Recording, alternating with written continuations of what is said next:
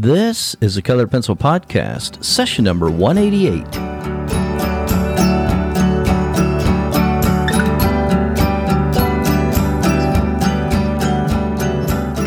Welcome to Sharpened Artist, a colored pencil podcast where we discuss in detail all things in and around colored pencils and the colored pencil artist.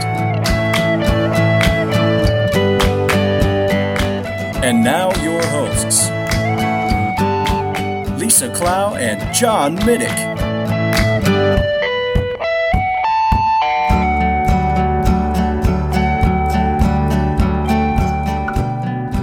Hello, my name is John Middick of sharpenedartist.com, and I'm joined as usual by my co host, Lisa of Lachri Fine Art. Lisa, how are you? I'm great. How are you? I'm trying to keep warm. It's uh, been like negative five, uh, zero, and then the wind Oh. chill is like, you know, negative 100, depending on where you are. you know? And I thought the 52 Ridiculous. degree here in Texas was cold oh, today. Oh, I ought to slap you. wow. Yeah, it's short sleeve weather. So, yeah, what I've been are. walking around in flip flops. Oh, that's not. That's just not right. what are we talking about today? We are talking about art shows, getting ready for art shows, getting what do you need to bring? How do you find the right show for your work? This has been a constant question uh, that I get a lot and is sent to us.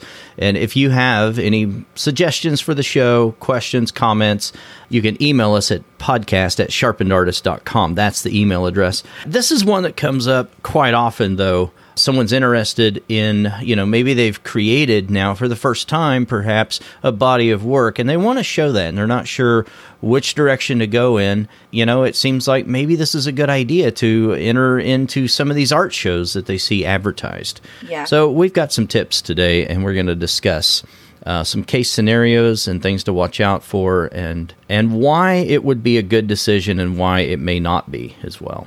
Yeah, and you've really got to think the most important thing, this is going to kind of be today's theme, is target your target market, your target audience. That is what everything boils down to. When you're trying to make a sale, you've got to hit the right people in the right place.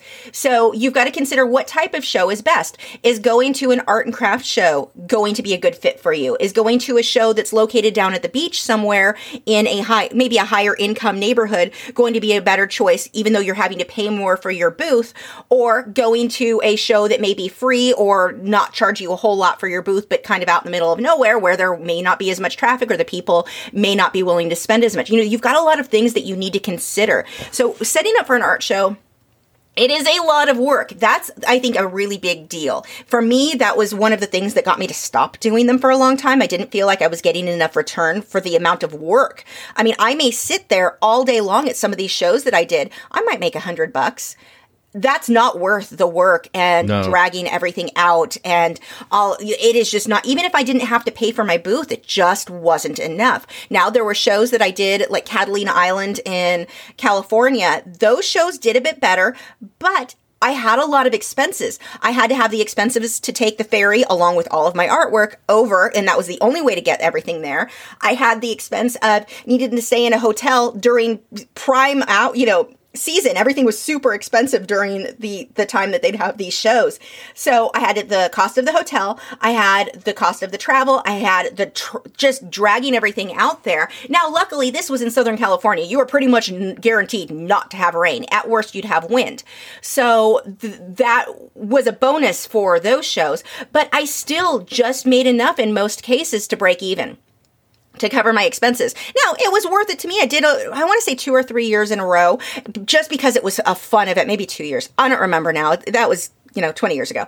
But it was a lot of fun. So that was kind of worth it to me. You were right on the boardwalk, right on the water. I just liked being a part of it. So even breaking even, it, I looked at it as a sort of a hard work vacation. But breaking even somewhere where it wasn't as nice of a venue, wasn't as fun, my artwork's at risk of being damaged from weather or whatever else, you know, you've you've really got to take all of this into consideration as to whether or not it's going to be worth it for you. And then we get into the target market, your target audience. Are you creating work that people in that area are going to be interested in? People are people at that show going to be interested in the type of work you create? That's such a big deal on whether or not you're going to get the sales. Your price point is going to vary from one show to the next as far as what people are willing to pay for at that point. Now, and we'll get into this. There are things that you can do to make money on prints and, and postcards and such. So, um, there are ways around that if your work does tend to be more expensive and still make an income. But you've got to consider, there's just so much to consider as to whether or not this is going to be worth it to you. For me, one of the biggest ones is it an indoor or outdoor show? Because we have locally here in Texas, there's um, the city of Frisco puts on a show in, and I don't know if they're still doing it. They had the first annual one maybe four or five years ago, and it was during our rainy season. And it, if it rains, you still have to be there. Your artwork is now at risk. Good luck trying to keep that dry in one of our Texas. If you're from this area or anywhere in the South, you know how bad our thunderstorms get the wind, the rain, the everything. And yeah, you would have to have your tent that you can put everything in but is that really still going to keep it safe? Those tents are trying to blow away. I mean, it just seemed like a disaster. And they wanted something, I think it was 550 to start like the lowest cost booth. I mean, $550 and I'm putting all my artwork at risk. It's probably going to rain because it's Texas and it's spring. I mean, there was just so many things that seemed like a bad idea to me for for that show. Yeah. Um, I, I want to back up for just a second and say a couple of things that you hit on there before we get too far into this. And that is deciding up front whether or not you're going to be an artist who enters shows or not.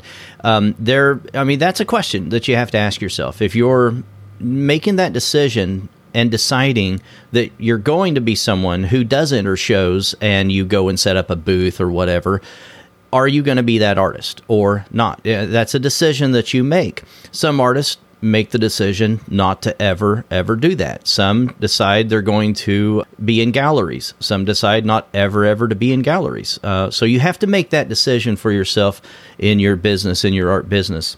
Some believe that oh well you know and i'm going to talk about two different extremes here before we move along here. But there there are two extremes. Some people believe some in the art world some that even aren't believe that if you're someone who is part of art shows and you go and you travel around especially and you're setting up your art and you're displaying it and showing it and that's how you're marketing your art and selling it that you'll always be in this very much lower art market. And then there's others who believe that if they don't do that, if they, uh, or there may be a trial period where they're in that, this traveling around and displaying their artwork at art shows, that somehow maybe that will help them and will bridge this gap to another market that they'll get into later where maybe they're going to show in a gallery or host solo shows or group shows or you know shows like that. But there there are two different extremes. I've known artists who that's all they do is they travel around and they live in a travel trailer painting on the road they're doing plein air stuff and they're only hitting shows and that's how they that's how they live. They don't really have a home and they're just traveling around and that's what they're doing. I will say um, the people I've known of who did that though loved the life. I think that's important. Some, You've got to love it. Some love it, and then some get burnt out. Yeah. yeah, I, I think I would probably get burnt out. Yeah, I think I would too. Yeah. Uh, now I did know a watercolorist uh, who claimed that he was making you know a, a really really nice uh, salary. But he had no sort of social life because he was always on the road. I mean he's like a truck driver if you want to you know really stop and really think about you know the quality of you know your relationships with anybody else uh, they're not there. I mean you better not have children or a spouse i guess you know unless the spouse is going with you and the children are homeschooled with you you know that kind of thing. So you have to make those decisions and concessions if you will uh, on what you're going to tolerate or what you're going to do and if that's a lifestyle that you want. For some yeah you're right that's like a dream you know let's do that let's yeah it was mostly people who had road. retired and then they kind of took this up as a second thing they're the ones that i knew that loved it ask yourself these questions up front. You know, you don't just go with any show at all, and you, you don't just go sight unseen. If a show sounds appealing in the brochure, but you've never attended the show or you don't know a whole lot about it, but especially if you've not ever been to the show and you don't know a whole lot about the layout and what's there, the type of art that will be displayed, and are there crafts there, that sort of thing, that that might make a big difference on whether or not your target market is there. There's a reason why all the car dealerships are around every other car dealership. All the restaurants are around the other restaurants. Target and Walmart are next to each other. Uh, the coffee shops are next to each other. Why? Why is that? Well, it's because the people that go to those places are going to uh, frequent those businesses in those locations. It makes sense in every any other arena when we're talking about you know selling art. Then you've got to go where your target market is as well. You don't you know you don't just go and find out oh this is a craft show and they also sell fiber art and uh, they've got a lot of glass blowing. I think I'll set up a you know a painting booth there. That just wouldn't work if you're the only one there. Most of the time, that doesn't work well, and, and a lot of times you'll hear a newer artist say, "Oh, well, that's perfect because I'll be the only one. I'll get all the business." The problem You is that people at those shows business. aren't planning to spend more than twenty to forty dollars at a craft sh- type show. and they're not even expecting you to be there. And, they're, well, they're and even if they do, if they any- find the things that you like, are they going to be willing to spend hundreds or thousands of dollars? Right. That's not where you they were expecting to go to see something that that's more high end like that, and that's where Yeah, the, the problem really runs into is that, and that's the problem I ran into with most art shows in general. For the most part, the ones that I did, people weren't going to spend more. I'd, I'd go, I'd say up to a hundred dollars. I would have people pay for a small painting. That was the max, and that was in Catalina Island. Now this was twenty years ago, so you know inflation would be more now, but still, people just weren't as willing to spend the money on something they just saw when they were just going to go walk around and look at what's cool. And there are You know, exceptions yeah. to that. Uh, There's a show, why can't I think, uh, the Sawdust Festival. That's known, like down at Laguna Beach, that is known to have people spend thousands on a painting, just drop it. But it's a very rich community. Well, same way with Summer Fair in Cincinnati. I mean, people people will spend thousands of dollars at that Yeah. show. But are you going to cover to your? get into the show, yeah, that's what I was going to say. You're going to cover your five hundred or eight hundred dollars, whatever it is now, on your booth fees. You know, to even get in there, and then. Have you gone to the show? Do you know if uh, you know if your drawing, if your drawing medium is going to be only you know one of three or something like that? When you look around and it's mostly oil painting, you know there there's probably hundreds of vendors that are set up there as oil painters, um, and and that's just the way it is. So I mean, you're going to have a better shot if you're an oil painter going into that show. So you you have to See, look and I at think those almost things. on the They're- relevant. side, though, even if it's a show with a lot of oil painters, you are also being lost in the crowd of a bunch of other oil painters. You are, right. So let's talk about what I'm setting up for. So I, th- this is what actually started this whole discussion. But when I started with uh, or doing the art shows, I did get very burnt out because you're really not making a lot. I found that I could make more money teaching, and I got to stay in a nice air conditioned classroom, and I actually really enjoyed. Set your own worked out. schedule. Yeah, I mean, it was yeah. just. I could make more consistent money with a lot less work doing something that I actually would rather spend the time teaching than sitting in a booth waiting for someone to show up. And that's just personal preference. I'm not saying that's going to be the same for everybody, but that I really moved away from doing a lot of the art shows. And you do, you get mixed in. And I, even though I was doing a lot of marine life and I was in Southern California at the time, so marine life was very popular, I was lost in the crowd of a lot of other artists doing very similar things. So I stopped doing it altogether. And I had the opportunity, I contacted another YouTuber who has, actually, let me back this story up a little bit more. It's story time with Lisa. But uh, a few months, or I used to keep saltwater reef tanks or a saltwater reef tank back when I was in California. I got rid of it before I moved to Texas. Well, I recently just got a nano reef, which is a very small 13 and a half gallon saltwater tank. And so I started watching all the videos, refreshing, um, learning everything again. And I came across a YouTuber who makes really entertaining, does a lot of skits. Videos are great, but also a lot of tips on reef keeping in general. And so I contacted him about doing a possible YouTube collaboration. So um, he ended up contacting me back. He's he's putting on a show here in Dallas. It's this huge, both saltwater, freshwater, animals like birds and stuff. This huge event where you've got vendors, you can go and buy fish and corals and whatever else. No, this isn't an advertisement. There's, a, I'm going somewhere with this, but um, it's a huge, huge show, mainly for people. The people who are going to be at this show are people who enjoy reef keeping or fish keeping or that sort of thing. He's also got a handful of artists who are selling their work at these shows. But for the most part, the majority of, of the people are going there to see the the the livestock or to buy corals and and fish and such. So he offered me, he said, you know, if you'll paint, he really liked the lion painting I just did with coral and, and fish swimming around him. He wanted something similar done with their logo that they could use for the show, plus one for his dorm room.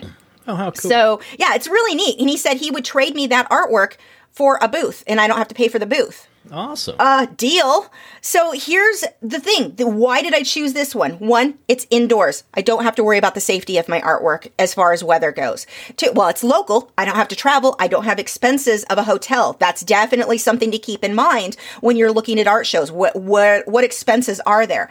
Three, and this is the biggest thing, here is my exact target market for my marine life. These are people who keep reef tanks. Now, reef tanks are quite expensive if you're unaware. I've got a tiny, tiny one, but the big ones, the people who, who are really into this, those get expensive. These are people who are willing to spend money on it in something that they love. And so here's my target. That is a big deal on I mean, it's perfect. It's the perfect environment. Yeah, I've got other artists there, but my work is very different from the other artists there. I'm definitely going to stand out in that. So, I mean, all around, what a great opportunity. So, you know, you can come up with stuff, something like this. So, even me, I don't like art shows. I'm excited, like crazy excited about this one. So, it's a perf, you know, you've got to find that target market. Who's going to buy my dolphin paintings, my fish paintings? These people these are my exact people. This is who i want. So yeah that you know you've got to figure out where do you go to find your target. So let's say your target are bird you do a lot of bird life. Can you find a show or an event that that focuses around birds like this one does with fish?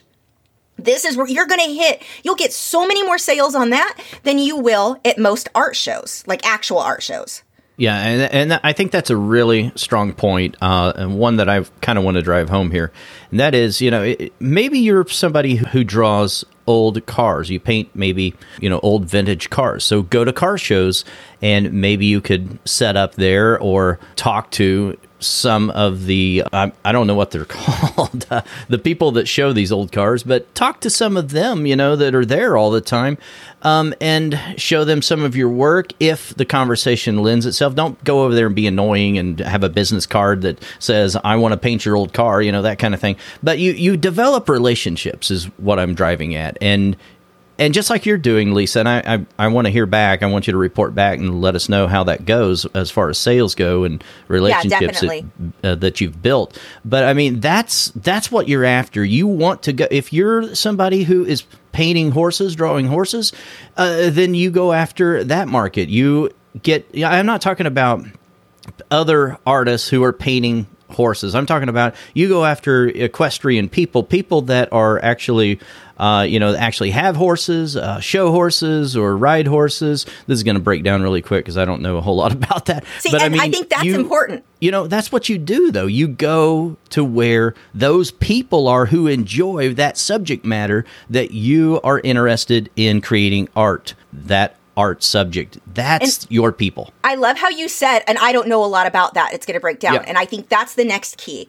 Right. What are you personally interested in? Are you into horses? Do you know a lot about horses? These are the people you want to go to. We'll use dog shows as an example. I know dogs. I used to show my dogs. I understand breed standard and what somebody who, let's say I, I set up a booth at an AKC show, which I never did. I was going to, I, that was originally one of my goals, and then I got away from doing a lot of pet portraits. But let's say you're a pet portrait artist. If you go to an AKC show, you need to know the breed standard for all of these breeds because let's say you paint, call, you want to paint a collie. You find a reference photo that's a collie that has a horrible, like a dish nose, a nose that you just, or a Roman nose, or a type of nose that is not stand, good for the breed. If you do not know a lot about dogs, you're not going to catch that that's wrong. And then the people who show dogs are going to look at that and go, They're "Ooh, I'm not that. displaying yeah. that. That is not what that dog's supposed to look like." If you can find subjects that you're interested in that you actually know a fair amount about, it's going to make it easier for you, I think, to do work the quality right, that those right. buyers are looking for. Yeah, and by that same token, I mean, it would be silly for John Middick to go to a dog show and then say, you know, hey, did you want me to draw a portrait of you? Um, yeah, that kind exactly. of thing because that that's what I do. I, am not going to be drawing dogs. In fact, you know, a, a, lot of people say they claim that I don't like dogs. It's not true. I do like dogs. I just like cats better. But uh, why are we friends? but here's the thing. I do like dogs, and uh, you know there are some dogs that I like better than others. There's some I tolerate, but there's not. It it's it, it, it would be silly for me to go up to some person that has a dog and say, you know, some big dog and say, uh, I'd like to draw this dog. And if I'm, I'm not this way, but if I had a phobia about a dog or if I had, you know, some type of disdain for this dog breed or something, it would be silly for me to do that. Yeah. Uh, the reason why I'm talking about something and it's so ridiculous, and you're like, yeah, thank you, Captain Obvious, is the reason I'm doing this is because artists do this all the time. They're oh, they're constantly going into uh, you know forums that they're uh, t- and they're talking about their art and they want to sell their art and I want to sell sell my art. Here's what I'm doing. Only people in there are artists. It it makes no sense. Just stop doing you have that. to get Stop it. over the idea, and this was one I had a hard time with when I was younger. I didn't understand. My attitude was, my artwork's great. Everyone's going to love it. No, they're not. Yeah. Yeah, I need to find the people who want what I'm creating. Stop Right. trying to target every person on the earth. If you try to target everybody, you miss the people who really are going to be interested in what you've got. And, and that's really a good thing. Not everyone's going to like your art, and that's good because you want to resonate with your ideal client. The target market is somebody who loves your art, and that by definition then means that someone else on the opposite end is going to be repelled. Here's kind of an art. Extreme. Yeah, exactly. Here's kind of an extreme example. There's an artist I know who is a furry. If you don't know what a furry is, they're they're. I'm gonna screw this up. So if any of you are listeners who are furries, That's please. person with a lot to of hair, you. right? But I no, they wear um and like animal suits or You costumes. They they kind of look like what I remember seeing as like high school mascots, but more elaborate, like more really. Um, they're actually pretty cool looking. But somebody who's interested in doing furry art, like there's a whole like community with this. But there's another side, like the out people Pretty on the sure outside who don't know what the people on the outside who don't know what furries are are kind of weird. Why are adults dressing up in these costumes and walking around like this? Right. They're kind of weirded out by it. You don't want to take your furry art to somewhere where people who are not specifically interested in that because it does, right. you know, it's a very kind of polarizing the people who like it or dislike it. It's kind of an interesting thing, but you know, finding that target. Yeah. So Taking your Star Trek artwork to, you know, a Star Wars show or something. There like you that, go. know? Same kind of thing, you know. So next, we have business cards and business cards, postcards, postcard racks. What do you want to bring with you to the show? And this comes back down to again your target audience. So, for example, I'll keep going back to using me as an example. The ca- business cards that I stand, my standard business cards look nice. They're great for every day. You know, they've got a, a picture of an owl that I drew. It's got the information. My I just can include my website, YouTube, email, phone number, and that's pushing it. I would normally say don't include more than three places for people to locate you. Don't try to put every social media. Uh, don't put too much information. They can go to my website and get my social media. You know, you put too much, and they don't. You know, you want your main call to action. What is the main thing you want someone to do from your website? I want people to go to my website. That is what I do first, or your business card. Sorry, I'm mixing up words here. Good luck following. Um, but you, I, my website's my most important. That is first. YouTube is next important to me. Email and phone number are how you can contact me, so that's on there. But normally, I would say try to get your three main call to actions on your card and make that font big. Don't try to put your life story on your business card. Don't try to put I do wildlife and realism and this and I do this and all the different medium. No, they can go to my website and find that information. Yeah, or just one call to action. One and is not that's bad. even better. I would um, say that's even better. one better. is better than five. Yes. Let me tell you right now. The- so the fewer, you just the confuse better. people. Yes. Now, You- this you do. business card, here's the thing. I went to, there's two times this card has not served me well. I did the NAMTA show, which is a, a national arts trade show where it's the manufacturers like Faber Castell's there, Caran d'Ache, Fer- Fredericks, you know, all of these art manufacturers, Derwent. I was demonstrating for Derwent. When I was walking around and talking to the manufacturers about potentially having them give me supplies to demonstrate their products on my YouTube channel, until I told them how many subscribers I had, they kind of wrote me off. As soon as they heard my numbers, they're like, oh, we want to, you know, that's great. We want to get our, our, Yeah. our product in front of that many people. My biz- it would have been so much better if my business card said how many subscribers I had on it. Now, for everyday use, everyday, you know, handing my card out to somebody I was chatting with about art, that's not going to impress them. That's information that Yeah, doesn't it's taking up real estate that shouldn't be there on the card. But for that show, it would have been perfect.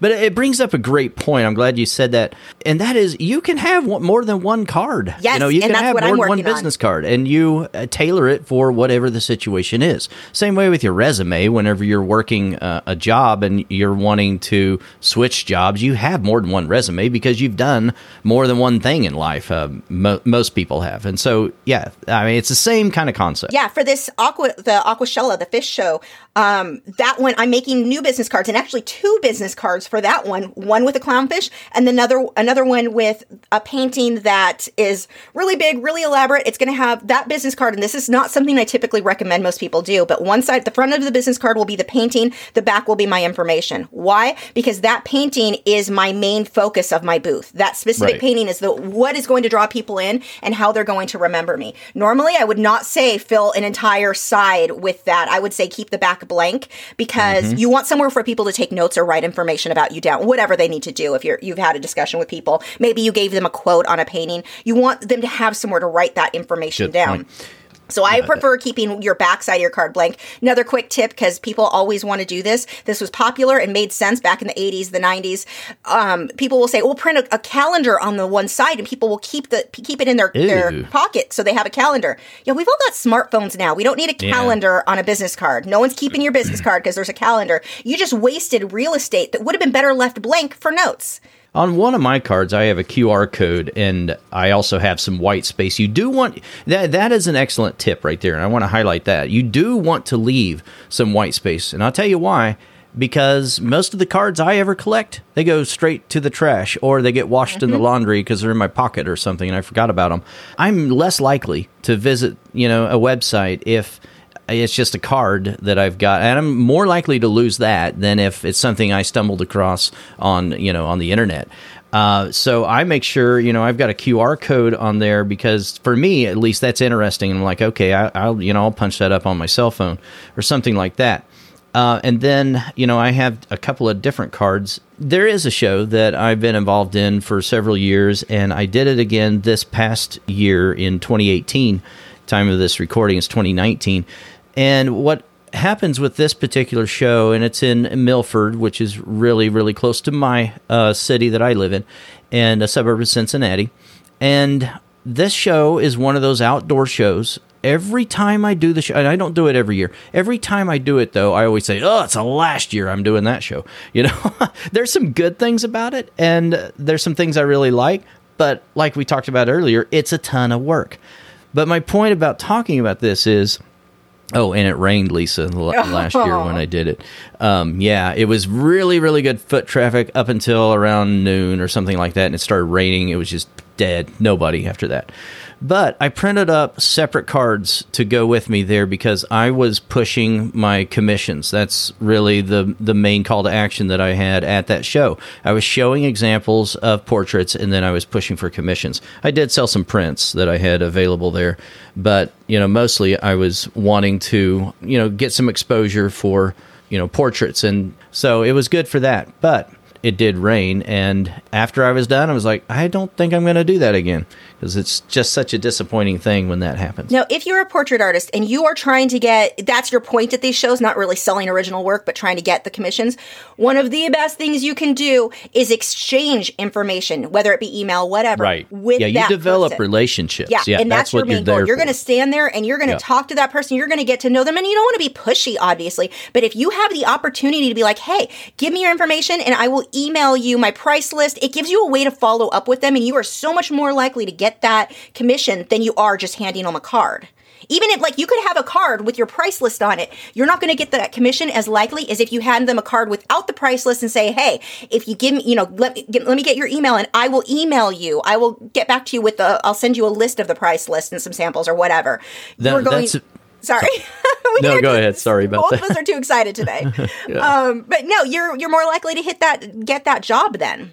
Yeah, no, that's a great point, and and that's essentially what I've done uh, the few years that I've been involved in it, uh, and this past year is no exception. Uh, It's creepy if at first you come up, you know, people come up there and they say, "Hey, what's your booth about?" You know, I want you to hire me to do a commission of you. You know, I want to draw your face. You know, that's pretty creepy. But if you say, "Oh, here's some of the work I've done. Here's examples, you know, of portraits I've done," and and they start looking around and and then they're interested in what you're doing. They say, "Oh, what medium do you use?" or "What kind of paper is this on?" You know, start asking questions. You develop a little bit of a rapport with them. You have some common ground that you're going to talk about, and then finally, they may ask, "Do you only do you know young people, or do you do older people?" Or you know, and say, "Oh, here's an example over here of an older person that I've done," and then it opens the door to talking about other things and then finally yes then you ask what's your name my name's john you know and you engage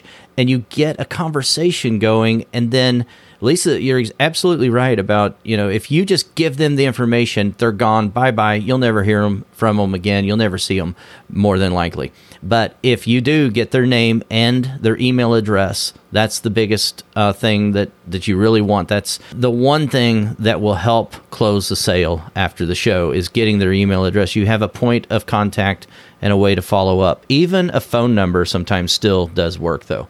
But yeah, if you're just handing out the information, you hand out a price list and you hand out your card and everything about the steps involved, it's over. And they're not likely to ever yeah. contact you. So here are some of the th- things I learned for trying to make, you know, actually make the sales um, for original artwork or prints or postcards at shows.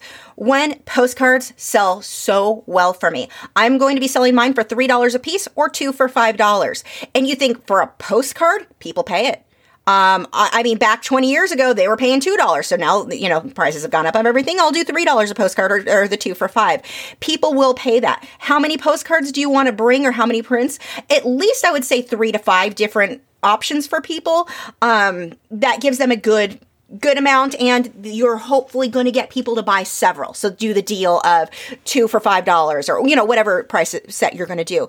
But the more people will spend that than they will a $20 a $50 a larger print or something like that. So postcards are huge. I get mine printed at Vistaprint. I'm not associated with them at all but are affiliated with them but i've just had good luck for the most part. Occasionally something will get printed super dark. I just contact them and have them reprint it and it's not a problem.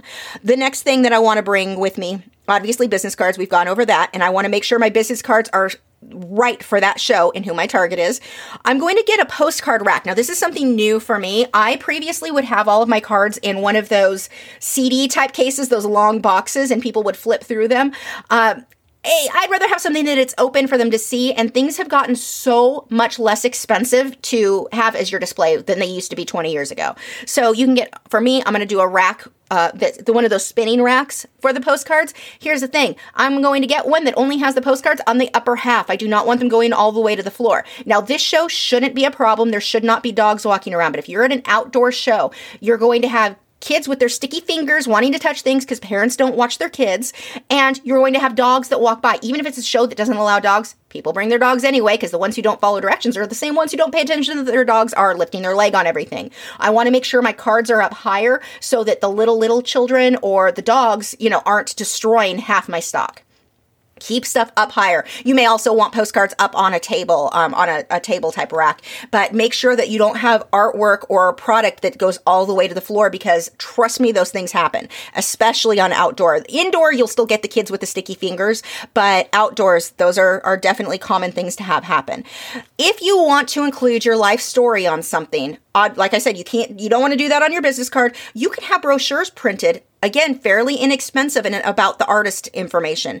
And i really like not brochures they're more um, rack cards i believe is what they're called. They're long thin same kind of material as a postcard so you've got front and back. Those I've are great for putting a bit of information about you if you think that's going to be interesting to people. If they want to hear more about you or whatever if you want to get the you know that's a better fit than a postcard for that information. Banners are another thing that I'm going to have printed. And uh, what I will likely do is a small card table or one of them, not a six foot long table, but still the long, thin kind of table. Um, I'm going to put a cover over that and then a that's washable. Again, dogs with lifting the legs is a very common thing.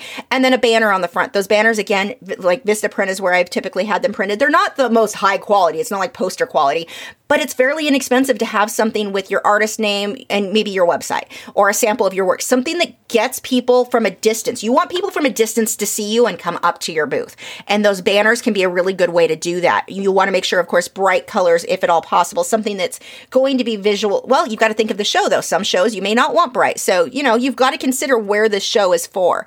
Um, those are, are, going to be things that I really focus on. And for me, I used to bring every painting that I had ever done I, or had available, I would bring with me to these shows. And I was damaging a lot of paintings that they're not going to sell. And it's so much work to drag all that stuff down there. So for this show, what I've learned, I'm bringing the two paintings that I think will get the most attention. My lion, uh, again, the, the ocean theme stuff. So the lion with the coral and fish, and then a octopus with, that's got a basically an aquarium. Either way, they're both, these are specifically for this show, I think will really get attention.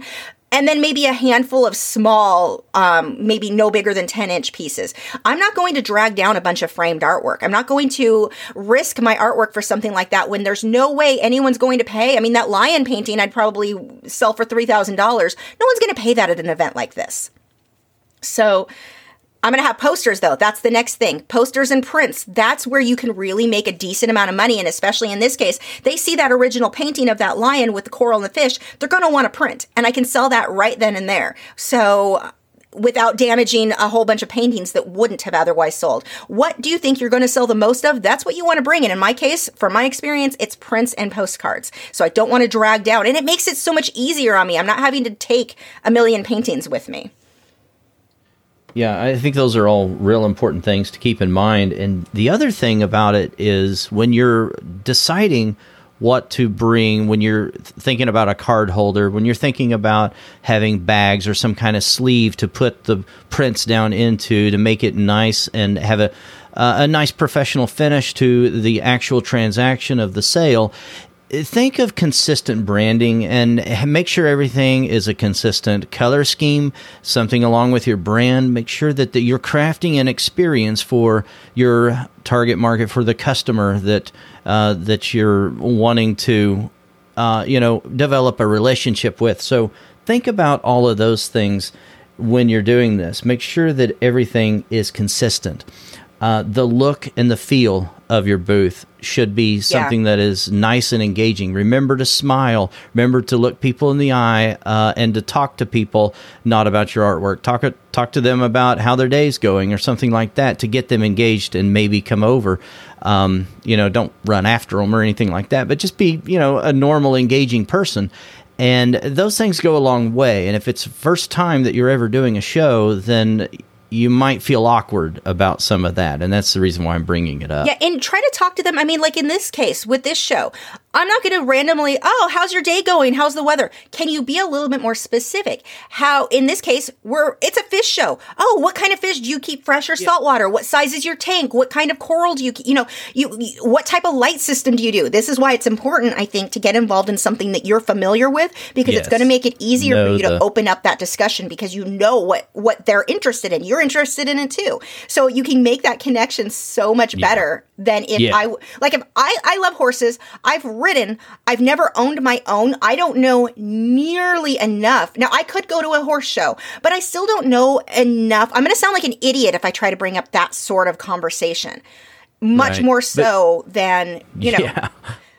Going to a dog show that i can that i can talk to you all day long i used to work at an animal hospital i'm you know we can have our discussions and i used to show dogs so that's a fit for me where you know birds i know a lot about birds Horses, not so much. Um, cars, I would not have a clue. Yeah, I can draw cars and I could do them well. I don't know a whole lot about them. It's not going to make it right, easy right. for me to make that connection in that case. Yeah, yeah. You want to find that common ground, and the context of where you are uh, certainly has some clues for you there. Okay, so another thing is once you get all that set up and you have your booth just the way that you want it, remember to take pictures. Just use your cell phone, you know, take pictures of it because if you're liking this and you want to do more shows, the next show may require that you have a booth set up picture that you submit uh, before they um, accept you. And yes, some are juried like that, and they're they're not going to just take anybody. Uh, so it's a good opportunity to take a picture of your booth setup. Yeah, and make sure too when you are signing up for different shows, find out what the requirements are because some want only canopies with white. Some will let you use right. the blue canopies. Some won't let you use canopies at all, but you can have some umbrellas within a certain size. You know, there you've got to keep that in mind too as far as your cost. Do you have to buy new stuff? What what is going to be suitable? Some provide you with a table, some don't. So you know, you've got to find all that information out beforehand. Yeah, and some of them require if if it's outdoors, they'll require often uh, for you to have some type of weighted uh, materials Yeah. to be able to keep it down in case of wind, that kind of thing. Yeah. All right, so hopefully these tips have been helpful, and you can review back. You know, if you're going to a show, just pull up this particular episode and listen to it, and that should serve you pretty well. If you would like to add to anything that we've discussed here, you can comment in the show notes over at sharpenedartist.com slash podcast. Reach out to us again, podcast at sharpenedartist.com. This is a weekly show, and we'll talk to you again next week. Bye. Thanks for listening to this week's episode. All the show notes can be found at www.sharpenedartist.com.